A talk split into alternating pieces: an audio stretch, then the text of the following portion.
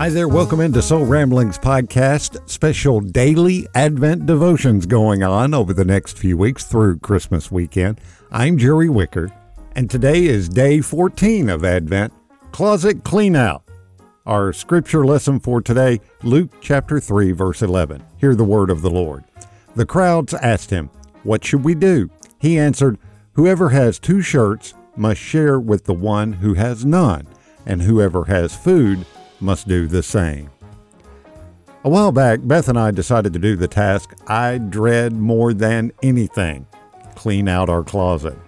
The finished product resulted in mixed feelings of satisfaction at the organization, relief at the simplification, and embarrassment over the amount of extra clothes we had to donate. The holiday season is a time when our minds turn to generosity. John the Baptist invites us to consider our own generosity with a simple measuring stick. Do you have more than what you need? Great!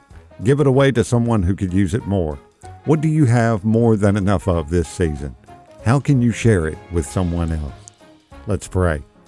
God, loosen our grip on the things we have so that we can share our blessings with others. Amen.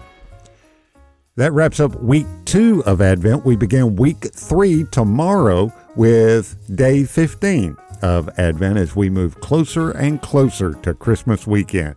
We hope you'll be here tomorrow. Be sure to click subscribe wherever you're listening to this episode.